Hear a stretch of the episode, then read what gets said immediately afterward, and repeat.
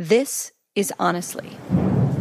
We are a nation in decline. This week, shortly after the FBI raided Donald Trump's home in Mar a Lago, the former president released a video on Truth Social, his social media platform. We're a nation that has weaponized its law enforcement against the opposing political party like never before. We've never seen anything like this. And in the video, he painted a bleak picture of the nation, to say the least.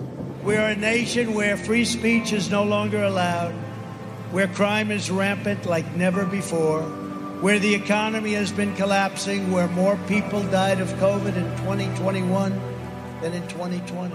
Do you remember Donald Trump's original inauguration address? It was all about American carnage, and it was so dark a vision that it was easy to make fun of it.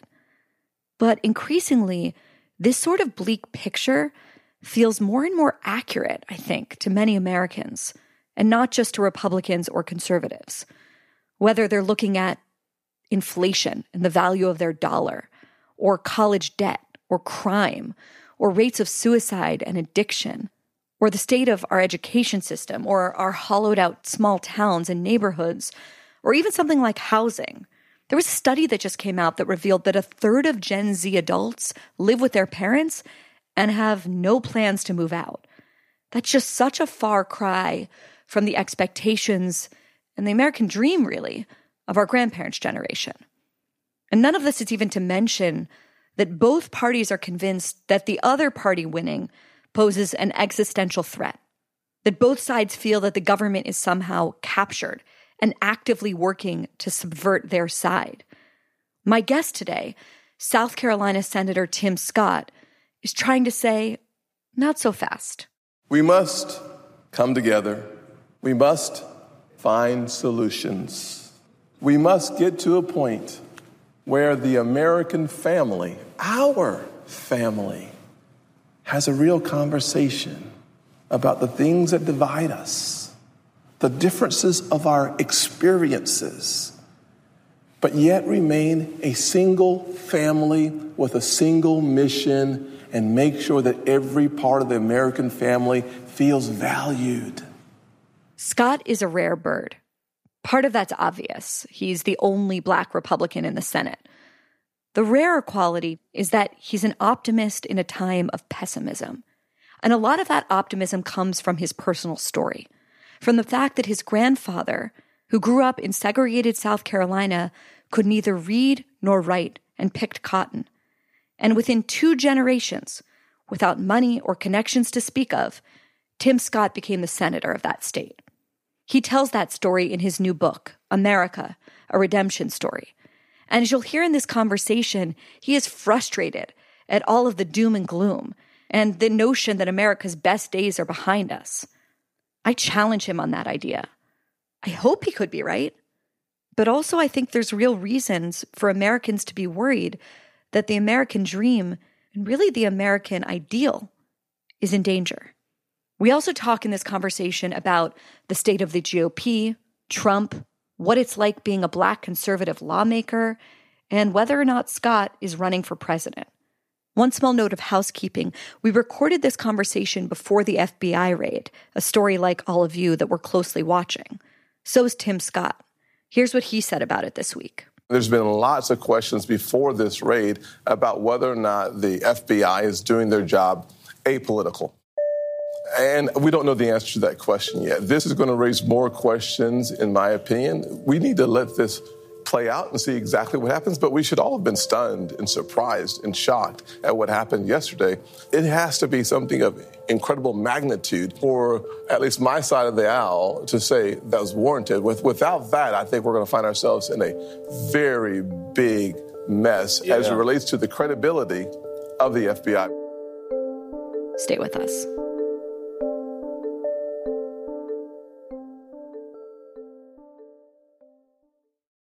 You're about to hear a preview of the Jordan Harbinger show, where we expose how patent trolls shake down innocent victims using legal loopholes and abuse of the system.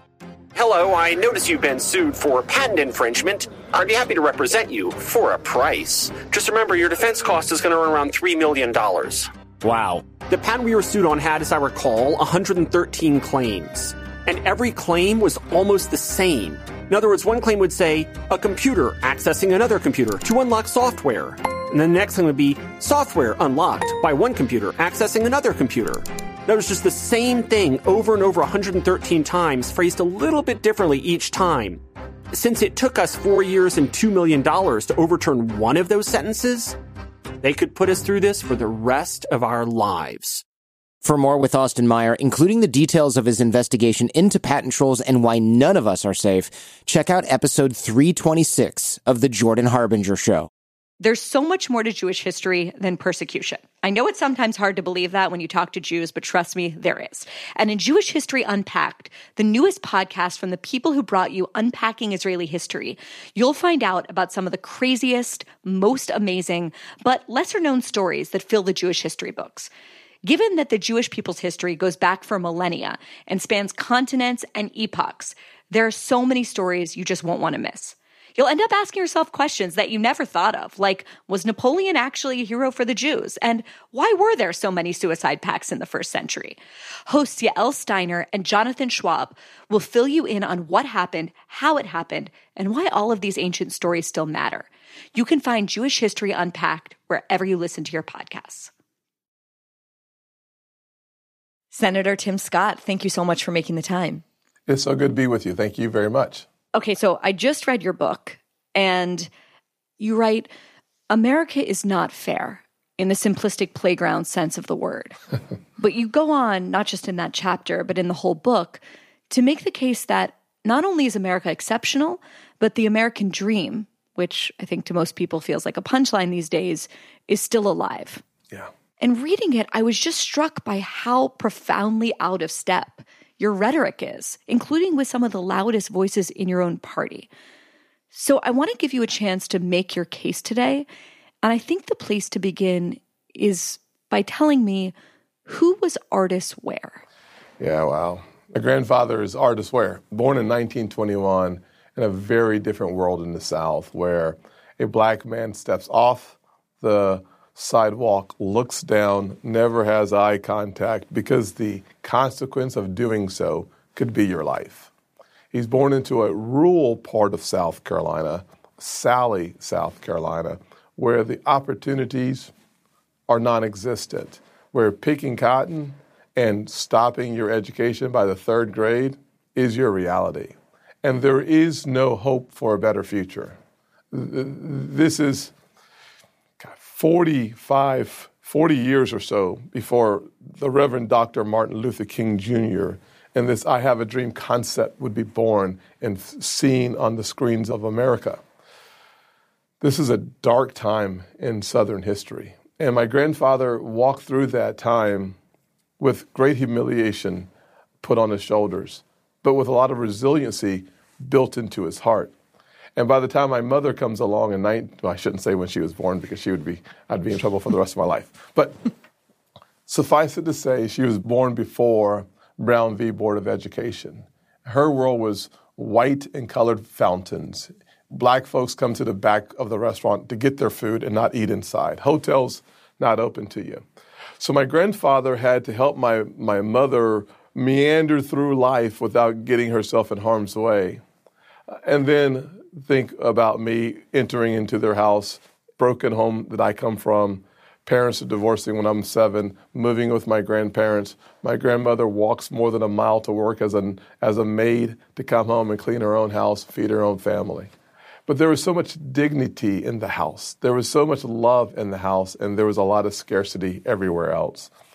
That man made it possible for me to see because he never got bitter and he would not allow anyone to turn him into a victim. And that was my responsibility as well. You are not a victim. You do all you can with what you have, and then you go the extra mile to prove that you are worthy of the ambitions that you seek. So he picked Cotton, your grandfather, Artis yes. Ware, got to see you become a United States Senator. He lived a very, very long life. He did. But he never learned how to read and write. No. One of the stories I tell in the book is about how my brother and I would sit at the kitchen table, small table that it was, and my grandfather would pour through the newspaper. And I was always stunned at how much time he took in that newspaper, only 15 years or so later to learn that he never learned to read. But what he did learn to do was to set the table and to set the example of what he expected of his grandkids to become people who really absorbed knowledge and understood the world events. It was such a brilliant move on his part that I don't know where he got it from, but he knew it was important. So you're born to his daughter, Frances, and your father, Ben, who is a black veteran of Vietnam. Your mother flees with you and your brother when you're about seven, and you basically are raised in one room, one bed with your mother Yes. and your brother. Tell us a little bit about that. Well, when my parents got separated at seven years old, we were on an Air Force base in Michigan. We moved back to the deep south, North Charleston, South Carolina, and into a very small home, about 700 square feet, with my grandparents having one room and my brother, my mother, and I sharing the other room and the bed that was in that room. It was a time of great difficulty, and I can't imagine what my mother was going through at that time the challenges, the fear and trepidation, the the weight of the world on her shoulders, the decision to put us in a better environment. And yet, uh, it was still an environment filled with scarcity. It was an environment not very open to African Americans in 1971, 72, and 73 in Charleston, South Carolina. But she felt like it was the right move. And I am very thankful that she made the hard decision to move home. And I'm incredibly thankful to my grandparents who opened the door and their hearts to these two new kids moving into their house to raise a lot of ruckus around the house. What about your upbringing made you a conservative? I think it was the uh, the spirit of optimism and resiliency, and the faith component that was woven in on a daily basis. Uh, my grandmother was a praying woman, and she thought that prayer was the key, and faith unlocks the door. And if you keep keeping on, that one day things would be better. And it's that hope that really aligns me with the Republican Party. And frankly, uh, my dad, while he was my hero, even though he was not there, uh, he was a military man, and the Republican Party stands so strong for our veterans and for our military. And as my life unfolded over the next few years, my life would intersect with small business owners that would teach me the power of profit versus wages. And that too is a place where the Republican Party is rock solid for our entrepreneurs in this country. And I think those three pieces really made me uh, into a conservative before I even knew what a conservative was. So you weren't talking about politics in your family growing up. I don't remember a single political conversation about red or blue or Republican versus Democrat. I think the default position was that you were voting Democrat without ever talking about it. I was a lifetime member of the NAACP's youth chapter in North Charleston. Uh, I was a part of the Trident, which is the Charleston area urban league. And so these were just default positions. But back in those days, the president of the NAACP, Joe Bryant, he taught me to think for myself. That was a powerful thing I wish we had more of today, but he literally said, don't follow, think, then apply, and then conclude, and then practice it. And so for me, it was a evolution that was already in there. I had to bring it to the surface. So your grandfather picked cotton. You're a South Carolina senator. But as compelling and moving as your family story is, right? You can hear in your story look at this. Look at one life in which a person from poverty with no connections, no familial wealth could become a senator in the same state where your grandfather couldn't walk down the sidewalk without fear. Isn't that amazing? Yes. But there's another way to look at that story and say, you know, look how unjust America is. And not only is it unjust, Tim Scott, as incredible as his story is, is the exception. So I want to talk about that tension between what your story represents. Here's how you characterize the position of sort of the negative, right? Those who look at the injustices of America in your book. You write this Many in our great country point to the bad soil. Many of them want to bury themselves in our messy and sometimes unjust history. I don't believe that the soil of any life determines the potential of the harvest that can be reaped. I choose to believe in the power of the seed. Obviously, a very uplifting, optimistic, hopeful message. And yet, you also write in your book, Senator Scott, that the American dream is a, as you put it, game of inches, that it's about very small and incremental progress. And I read those two things kind of as a paradox, maybe even as a you struggling to figure out what you really feel, because a game of inches is a pretty low bar. You know, it's not quite saying the soil is rotten to its core, but it's certainly not the same promise that a previous generation had when they thought about the American dream, right? A chicken yes. in every pot, a car in every driveway, home ownership. It feels a little bit, frankly, to me, like the soft bigotry of low expectations just applied to America. And I wonder what you think. Have we diminished our concept of what's possible here? that leap that happened between your grandfather's generation and you, is that even possible anymore? That's a fair question, and my answer is a resounding yes, it is not only possible, I think it's likely with certain conditions that we have to meet first as individuals and what we have to do as a nation. Uh, one of the reasons why I talk about the game of inches is I do think it requires resiliency and tenacity to be successful in any venture. As a small business owner who did poorly and then figured out how to do well, it was a game of inches. As a kid in high school who failed four subjects and then figured out how to end up in my high school's Hall of Fame and to go to Boys State representing my high school, it was a game of inches. I believe that not much greatness is possible if you're not paying attention to the little things. I say sweat the small stuff. Because the truth is, life is a game of inches. Success happens inch by inch. It's a cinch, is how I grew up. At the same time, your seed germinates and then it goes down before it comes out. You have to first create the root system that's strong enough to support what you see above the soil. That is a painful, miserable process but we don't see it happening. We just see the fruit of what happens. And so in life, for us to be successful, and you read about this in my book, of course, America, a Redemption Story, is how you turn the seed into the plant that produces fruit and feeds a family. It is painful. It is hard, but it's necessarily so. It's the pressure of the ground that helps the soil conditions be perfect for that seed to blossom. And it's the pressure in our life and the pain that leads to our success. It's our failure that leads to opportunities, and it's the pain of our past that leads to the promise of our future. You can't have one without the other. Well, I think the pressure of the soil in your metaphor is something that many Americans are feeling deeply right now. Yes, ma'am. You know, I love America. I consider myself patriotic. I'm not embarrassed by that. And yet, when I hear people despairing about the state of our country and cynical about the American dream right now, I am very sympathetic to where they are coming from. So I want to just run through quickly a few of the arguments that people, and it's beyond politics, are, are making yes. right now. Okay. First and foremost is the idea of a rigged system.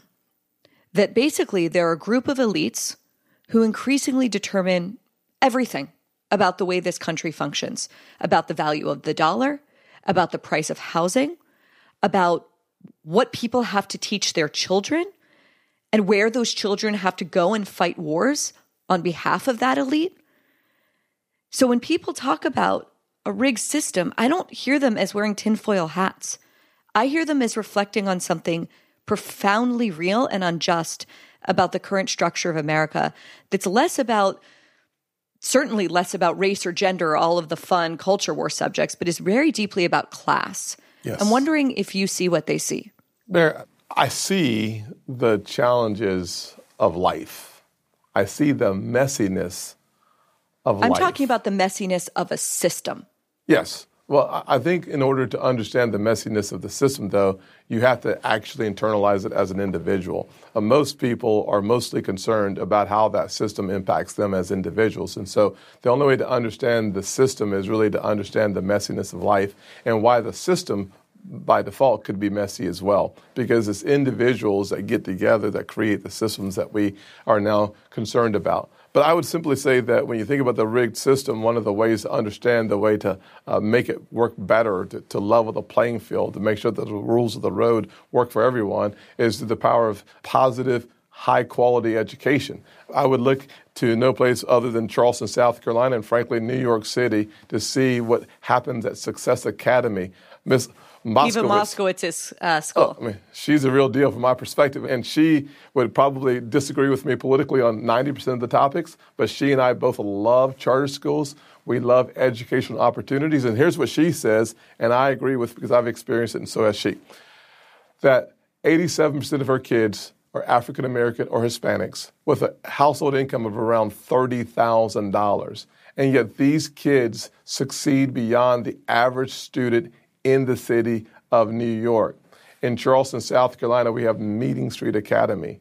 Average income under $25,000, 96% free lunch, 95% African American, and yet within three years, these kids are performing at or above the average in the country. That is unbelievable for Title I schools.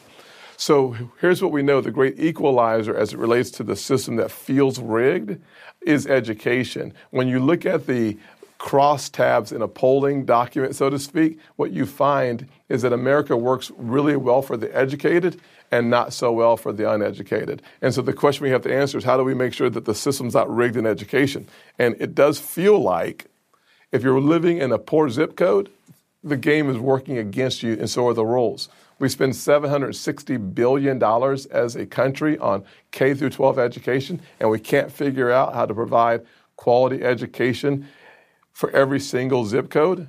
In my book, what you'll read about is my failure and challenges in education and how teachers, Mrs. Lynch, a, a little Jewish lady, she failed me in English and she said, I failed you because you didn't do the work. And Mrs. Greenberg, another wonderful Jewish lady, said in algebra, Wow, you're pretty good at this. And so I believe that the system can be level if our education system produces really well. But how can you look at the teachers' unions and not say they are rigging public schools against children? Listen, I do say that our big labor unions' impact on education is leading to abysmal failure in the poorest zip codes, the most marginalized communities, which in turn turns out to be a factory for incarceration when you look at the statistics that reinforce the fact that the average person who's incarcerated today could only read at the fourth grade level. So we know that yes, there is a force in education that actually produces poor outcomes that lead to small cells. But does that mean that the entire system is institutionally rigged?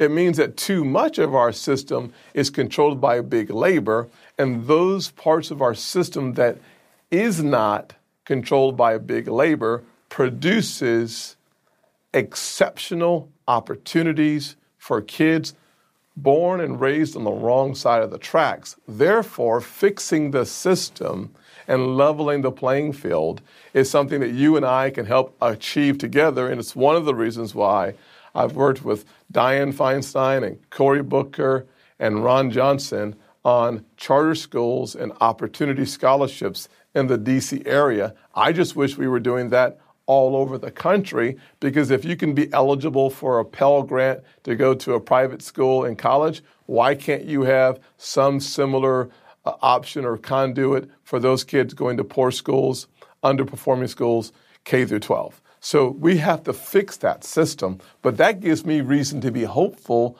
because I know the results of a system that works in a country that is still exceptional. Well, here, here's another argument that's made by the people who are saying America's best days are behind us, eh, or yes, they're certainly not now. You know, I live in LA right now for reasons that sometimes are baffling You'll even to me. Explain that to me. You walk through LA, and it is very hard not to feel despair at what's Yes. going on in the streets of Los Angeles. It is not an exaggeration to say that there are many places in this country, the richest country in the history of the world, that look like the third world.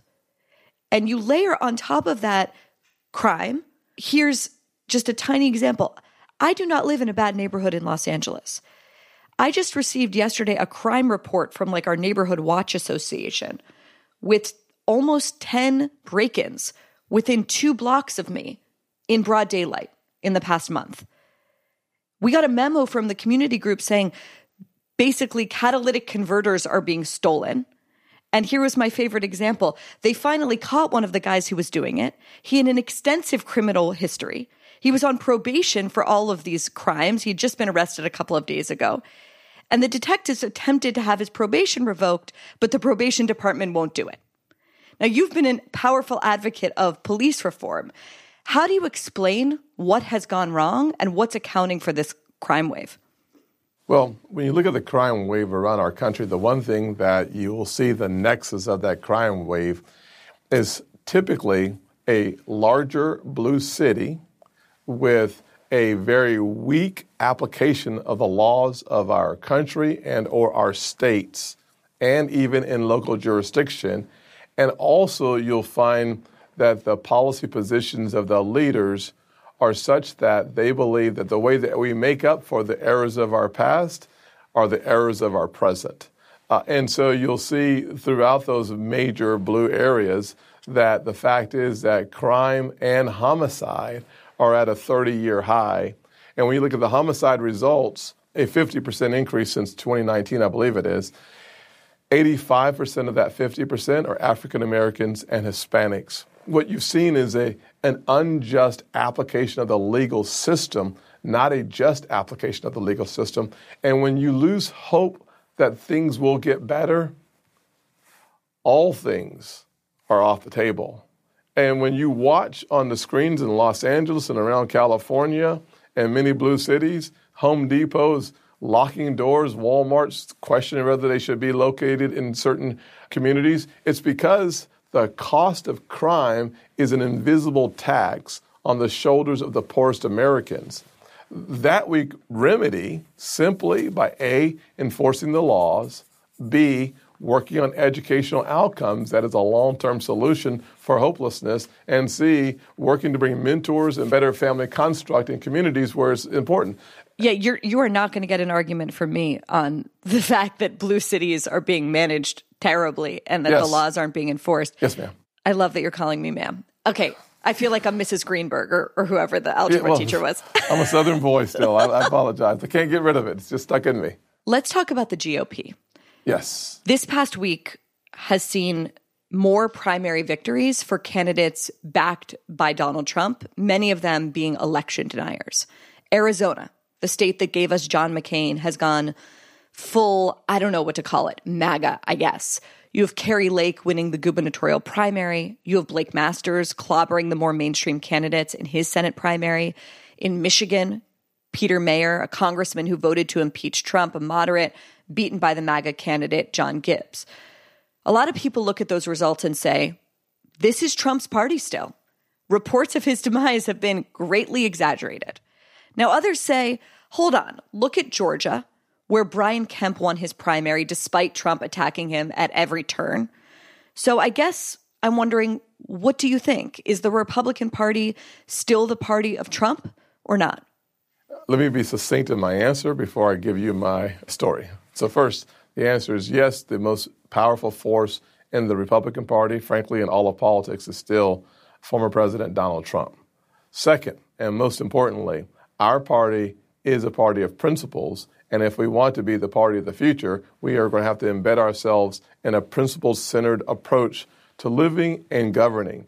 As we do that, you will find the American spirit soaring. You'll find that human flourishing returning because we cannot succeed on any individual personality, no matter how strong it is.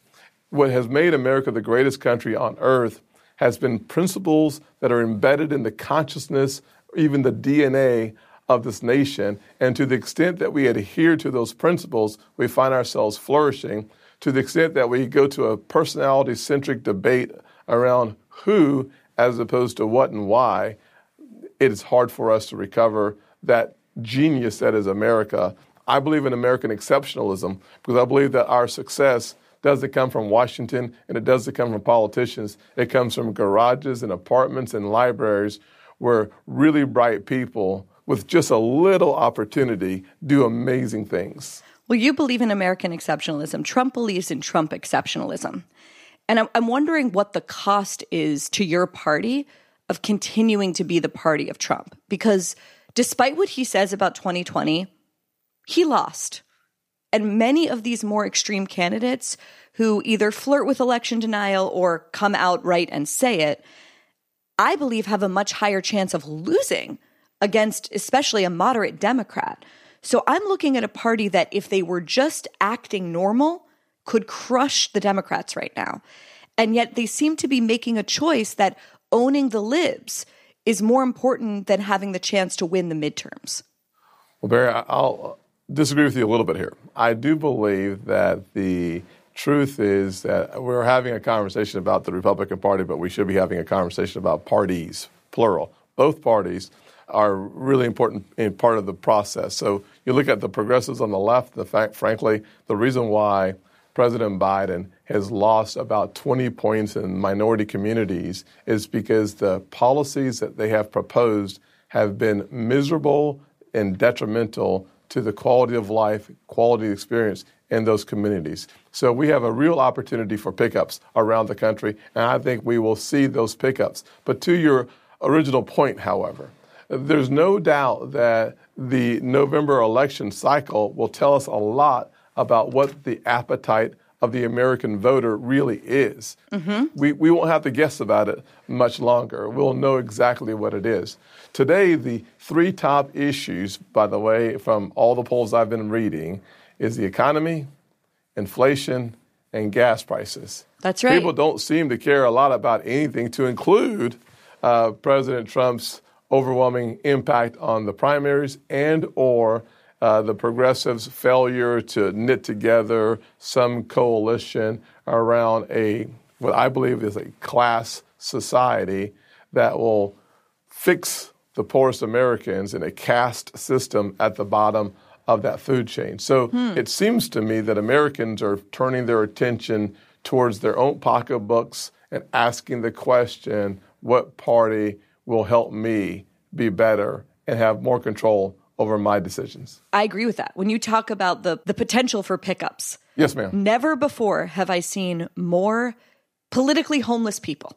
Yes. Who are like, give me someone that's going to fix things. I don't care if there's an R or a D next to their name.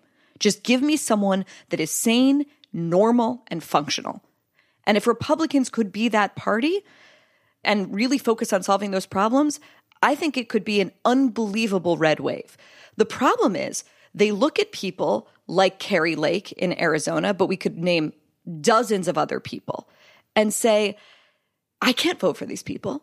Yeah. sounds really nice, Tim Scott. You're talking about principle. These people are, are disconnected from from reality. Well, Barry, uh... do, do you see the risk in that extreme edge of your party actually, you know, hamstringing the wins that you should otherwise be getting? in the midterms and maybe even 2024? There's no doubt that the voters' appetite for a conversation that is not exclusively about their kids and their kids' future, I think will reap disaster on both sides of the aisle. And so I do think that this is a prime time for me to have an opportunity to bring in a great opportunity party and a great opportunity party message that is anchored in those principles because I can't make up for the decisions uh, that are being made around the country, but what I can do is present an alternative that I think actually is in our best interest as a country and put partisan politics as a secondary matter. To me, what's most important as a kid who, who grew up during the Carter years and experienced in 1979 as I was entering into high school the kind of uh, the dejection and the kind of disillusionment that, that leads to low performance. So I have seen this tape before, so to speak, or this movie. Uh, but I believe that by focusing my attention on the solutions and why I believe America is the solution, that we will avoid some of the pitfalls that seem to be coming our way. Not all of them, but but many of them. A lot of Americans and maybe especially political independents like me look at what politicians spend their time talking about. Look at the fact that basic things like airports and bridges and roads are broken. And it's not surprising to me then when I look at the polling and just 16% of the country thinks you guys are doing a good job. Um, I'm wondering if you could speak to what what is the root cause of the inability, it seems, to get things done um, that the rest of us are looking at and wondering, how do these guys still have their jobs, frankly? Well, uh, as you might imagine, I want to give you a little pushback on those national polls. Push hard. Come on. Don't be such a polite Southern gentleman. Go ahead. Well, it's, it's, it's, hard for me not to. I just want us to remember that for every Kari Lake that we talk about, there are probably 15 Mayra Floreses. So there's a truth about who we are as a nation and what we want out of our country. And we can always find those outliers who seem to be more mainstream than I think they actually are. But long term, I know they. Mayra Flores, who, who won her congressional seat in Texas. Yes, ma'am. Thank right. you very much. Yes. A wonderful young lady who born in, in Mexico and has proven that in a very blue district that I think Obama won by 22 and I believe it was Biden won by 16 or 13. She won without question. So there is something in the water that's good news, by the way. So I do think we should not forget that part. But I honestly think that America finding its right track is sometimes a painful, long process, and I, I'm excited that we are heading in that direction. The book, America, a Redemption Story, really is about much of what we're discussing right now. It's the how pain really opens the door for promise, how misery and a mess creates a message and a messenger. I don't want to think, you're I think you're small. very you're very masterful at bringing it back to um, the Reagan like talking points, but it's but and I don't think they're for, talking for, points for a reason though. No, I know. I think they're sincere, but you are sidestepping to me the question of there are people who are winning primaries in your party, the party of, you know, I consider you very principled, right? And they're winning elections basically in part based on a lie. And doesn't that make you uncomfortable? Well, that's a hard question for me to answer because number one, I've been very clear that 2020 is uh, over, it's done. President Biden is our president, period. Next question. It's okay. not a long conversation because it's not one we can have. well, number some people one, are really wanting to draw out that conversation. Well, but guess what? Long term, it won't produce the fruit that they think it will. Number one. Number two, there are as many challenges and deceptive ads and approaches taken on the left as, as we're discussing on the right. We're making it as if the voter has only one choice. And the truth is that they have two choices and they're going to make good choices consistently throughout this country. We have survived, by the way, because this is something that I think is so important. We have survived a civil war in yeah. the city where I was born we lost nearly 600,000 American men, 4% of the male population, to set people like me free. We have survived a constitution that made me three fifths of a person, even though our Declaration of Independence said that all of us are created equal. We survived that and amended our mistake. We have survived, frankly, the Great Recession, not the one in 1987 or 2008 but the one in 1930s. We overcame the challenges of the Jim Crow South. We overcame the 1960s with more Republicans voting for the civil rights legislation than Democrats. We survived the Rodney King incident. Frankly, my state overcame the Mother Emanuel Church shooting just seven years ago. We have some breaking news right now in downtown Charleston. Police are responding to a shooting at the Emanuel AME Church. Someone came inside of the church and fired shots. Uh, we were able to determine that there were uh, eight deceased individuals inside of the church. We woke up today and the heart and soul of South Carolina was broken. Parents are having to explain to their kids how they can go to church and feel safe, and that's not something we ever thought we'd deal with. Having said that, we are a strong and faithful state. We did so by coming together. We ask, oh God, that you will guide and direct and strengthen those families who have been victimized by that horrible. There were more naysayers on more stations around the world that said when a racist killer goes to the place where the Civil War starts, there is a race war coming. And what did we see Charlestonians and South Carolinians do? This is a city united. We literally join hands, hands like yours joining hands like mine, on our Ravenel Bridge, saying, Not in my town and not on my watch. We took the Confederate flag down as a result, and we saw the greatest message of unification in the history of our state. I got to tell you, yes, there are folks that are naysayers. There are folks who are just wrong. And the proof will be in the pudding in the end. But what you and I have done, and will continue to do for the rest of this conversation, is to agree to disagree on some things without being disagreeable. We are going to be able to say, you know what, the senator, he's too nice in this topic. And I'm going to say, actually, I'm just thinking on the other side of the problem because problems are a part of our future, but the promise of solutions are more powerful than the problems that we face. we we did it through a civil war. We did it through the Great Depression. We did it through the Jim Crow South. We did it through the 1960s, and we're going to do it again. I want to tell you a little story that I'm not sure if you know. Yes, ma'am. In 2020, there was a moment after the killing of George Floyd where you were in a very important like pole position to get things done on police reform. And you had this bill that you were proposing, and Schumer supported it. I think you even had like Bernie Sanders and Tom Cotton, you'll tell me, but it was like a huge range of people who were supporting this bill at first. And it had things in it like that both sides could get behind, things like blocking federal money to police departments that didn't ban chokeholds. And basically, the bill fell apart because of politics. You could probably tell the story better than I can. Why did the bill fall apart quickly? Uh, the Democrats really wanted the issue more than the solution. Well, here, here's what happened. I was at the New York Times, and you or your staff sent in an op ed about the bill and why it fell apart. And this is the part I'm not sure if you know. There was a discussion about the piece and whether or not we should run it.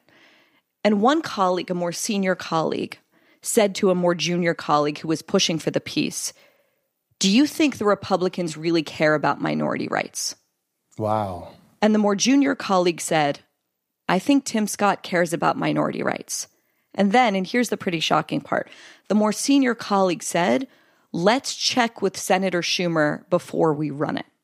Wow. And the colleague, the younger one, refused because he said, because that colleague said, it wasn't an ethical thing to do. Wow. Are you surprised to hear that? Or does that story feel kind of representative of the way the media has treated you and, and maybe some of your colleagues? I, I am disappointed to hear that. I am not surprised to hear that. You have to remember that the Washington Post uh, fact checked my life. And I can't tell you how disrespectful and dishonoring that entire process was for went on for three or four months as they went through records to find out whether or not my grandfather actually dropped out of school in the third grade. Their records suggested he dropped out in the fourth grade, but still didn't learn to read.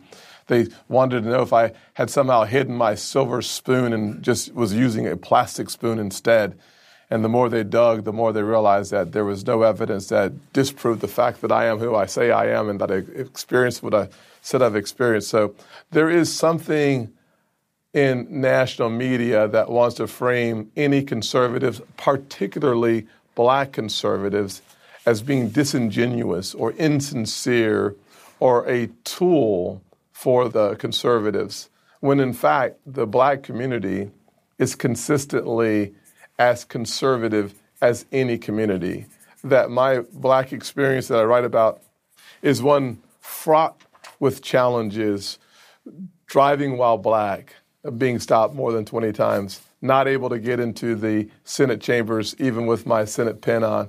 But I'm not a pessimist and, a, and I'm not a negative person when it comes to overcoming my challenges and understanding that they are real. Uh, I talked about sitting down with the families who had lost loved ones at the hands of police officers, with President Trump being there with me and AG Barr. I can't tell you how painful it is for national media to be overly connected to the caricature of what I need to be to sell more ads or provide the same narrative that reinforces their negative image of conservatives who happen to be black. I can just tell you, Barry, that my commitment is to what is best for Americans and not what is best for Republicans. That my commitment is to remember who I was at seven years old and make sure that that kid growing up in 2022 or 24 or 26 or 2030 mm. has more opportunities than I had mm. in 1972. Uh, if we remain committed in spite of the absolute onslaught of negativity rooted in the myth that they want to present to the American people, count me in. I was moved uh, by this political profile of you from a few years back, where you say, I'm not pretending that this earth suit I'm in, as in your skin, isn't being evaluated. I just don't want to play a game with it. Yes. I've heard you talk a lot about the trust gap or the deep divide between the black community and law enforcement in this country. Yes. You've talked powerfully about being stopped by the cops seven times in one year. You just shared with me that you were profiled by cops on Capitol Hill as a senator. So I want to be with you in not playing the race game, but you've admitted, given your own personal experience, that there are still many problems in this country around race. Given all of that, I wonder how you think about the question of systemic racism. Do you think it's real? I think it was real. I do not think it is real now. I think the systems of our country or the institutions in our country are no longer racist. I think America is not a racist country while we still struggle with the issue of race. Uh, one of the things I believe is that what we suffer from today, Barry, especially in the area of race, is an accounting on both sides of the ledger. Hmm. I am painfully clear and honest about the reasons that so many African Americans distrust the police. But I'm also clear and optimistic about the reasons why we should. While we have had more as a race, more negative experiences with the police, I think, than any other racial group, it is also 81% of African Americans who want the same level of policing or more policing. What we honestly need is honesty which means that you have to tell the good side and the bad side. And one of the things I'm committed to is making sure that people get the whole picture of my black experience as you read through my book. And at the same time, come to your own conclusions by how are you being treated as an individual when you walk into a restaurant or when you walk into a retail shop or when you're hanging out with your friends? Can you actually go into a restaurant? That my grandfather and my mother could not go into? Can you have a job to include being president of the United States or vice president of the United States if you look like me? Can you rise the ranks in Fortune 500 companies like Ken Chenault did and become the president CEO of American Express? And are you all just aberrations and not real? Or is there progress that is measurable? The answer is the latter, not the former. People accuse you of many things for the sin of being black and conservative. Yes. You've been called unspeakable things a house N word, an Uncle Tom, a prop of Trump. Is the racism worse from liberals or from conservatives? Without question, from liberals. There is a hierarchy that exists within the liberal doctrine, and black conservatives must be at the bottom of that pit. Why is that? You know, I think it's because we're a threat to their notion of reality as opposed to the actual reality itself. I was writing just last night in my journal, and one of the things I was writing about in my journal was how my mother and other African Americans were treated in the 60s and frankly in the 80s as well when I was a kid. There were certain friends who could not have me over to their house because I was black. It didn't matter my grades. It didn't matter being president of the student government. Nothing mattered except for the color of my skin. And today, what you would hear is, don't bring that RINO into my house, Republican in name only. What you would hear is, you're dating a blue voting card and not a red one. What you would hear is that two thirds of Republicans and two thirds of Democrats have no friends who aren't partisan warriors. That means that the black and white that I experience is now red and blue. And I am experiencing it more from people who look like me than I am those who do not look like me. And I'll be honest with you, I think that's actually worse.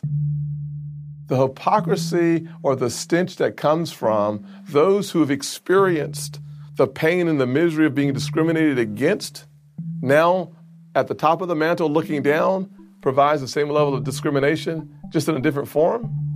Unconscionable.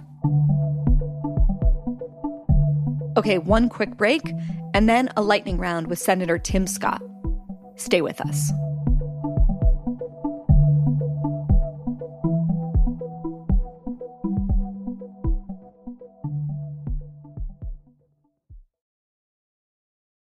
You ready for a lightning round? Yes, ma'am. I'll go faster. Favorite movie? Favorite movie of all time is Rocky 3. There's no doubt that Sylvester Stallone deserved an Emmy for, for Rocky 3.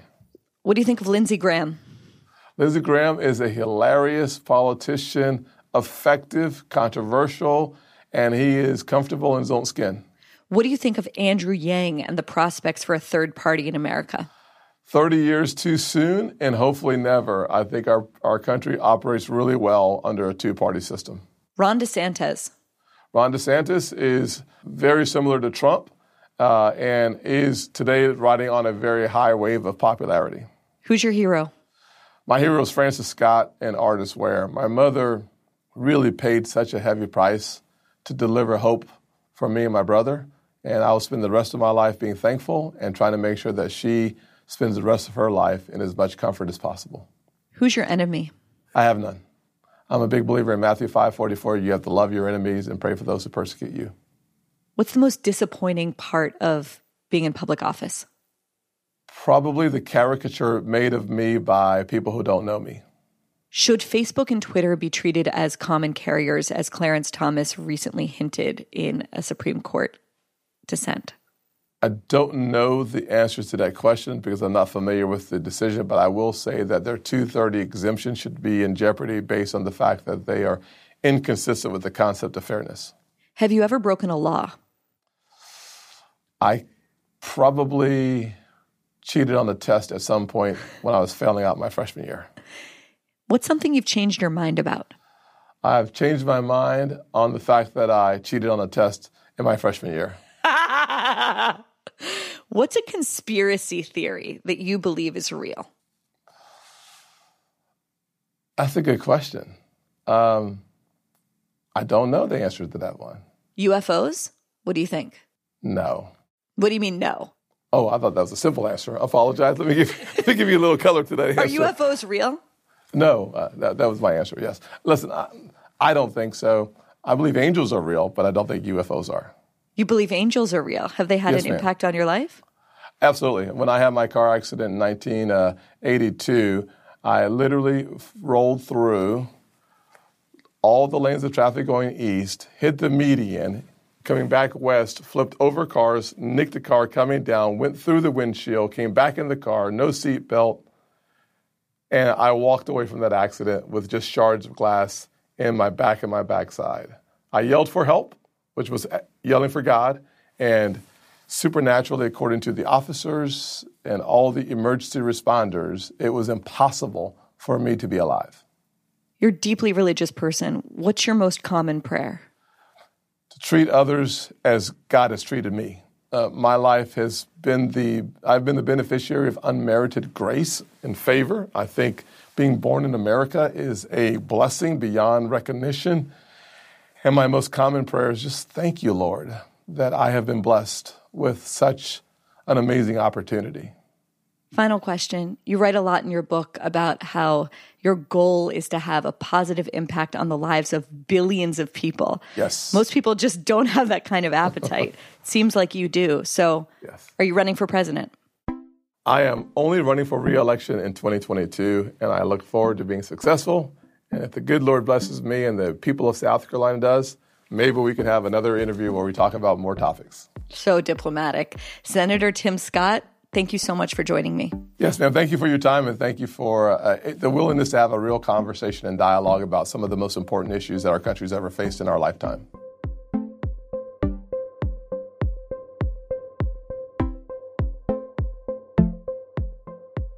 My thanks to Senator Tim Scott for making the time. His new book is called America, A Redemption Story, and it's out now. As always, thanks to you for listening. Did you learn something? Did you hear something that annoyed you, or something that delighted you, or something that surprised you? I hope so. If you did, share it with your friends and people in your community, and maybe use it to have an honest conversation of your own.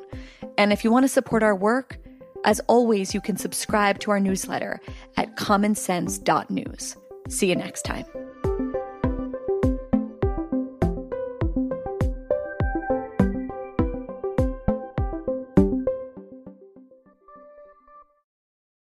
This is Bryan Dean Wright, former CIA operations officer. By now, you've probably heard of my podcast, The President's Daily Brief. We travel around the world talking about the most pressing news of the day. And the goal is to take complicated issues, both here and abroad, and make them really simple to understand. We also talk about solutions to the problems that we discuss, just like the actual brief delivered to the president each day in the Oval Office. So download and subscribe to the President's Daily Brief, available on all major podcast platforms starting at 6 a.m. Eastern, Monday through Friday. It'd be a pleasure if you joined us.